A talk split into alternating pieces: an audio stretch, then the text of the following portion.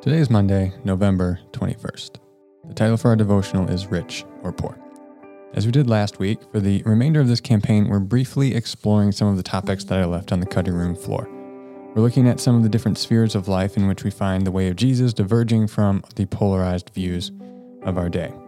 Each of these topics, of course, deserves much longer treatment, but here, for the sake of time, we will address them briefly. Today, we're going to talk about the third way of Jesus in pursuit of wealth. Within the church, there are two polarized ideas about wealth and many other ideas in between. First is the prosperity gospel, which falsely claims that God wants to bless everyone with material wealth, and he will do so as long as the individual has sufficient faith. Softer forms of this drive Christians to pursue wealth even for noble purposes, but fail to recognize the reality that it simply may not be in God's will for you to be wealthy. On the other end is the poverty gospel, which is represented in various monastic or isolationist movements. These are undoubtedly less common in our modern Western culture. However, softer forms of this emphasis emphasize the danger of material wealth, which is certainly true, and avoid the temptation by approaching money with indifference and a commitment to a life of poverty.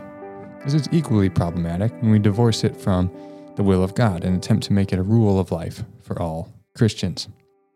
Instead of focusing then our attention on the pursuit of wealth or attempting to avoid the temptation of it by regarding wealth with relative indifference, we as Christians ought to focus on following a handful of biblical principles that will influence our approach to our wealth. A focus on these principles will lead us to a closer following of the way of Jesus. The first one is fulfilling the creation mandate to build culture. We talked about this at length a few years back in our Redeeming Work campaign. The basic principles here are to view our work as an act of worship to God that is good whether we are in the secular space or in the church space. In building culture, we are making something of creation and fulfilling the creation mandate of Genesis 1 28 through 30 and Genesis 2 15.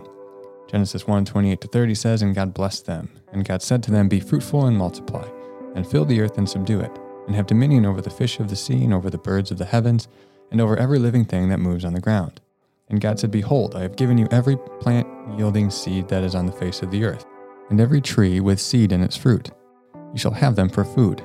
And to every beast of the earth, and to every bird of the heavens, and to everything that creeps on the earth, everything that has the breath of life, I have given every green plant for food. And it was so.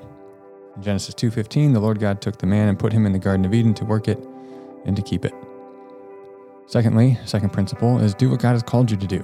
As I implied above, God can call Christians to work in both the secular space and the church space. God can call a carpenter to his work just as he can call a pastor to his. For Christians, then, when deciding what career to pursue or job to take, the salary amount is not the only factor to consider. We must consider what God has called us to do, whether it makes a lot or a little. Third, work hard with integrity. Within this is the call to provide for your family as well.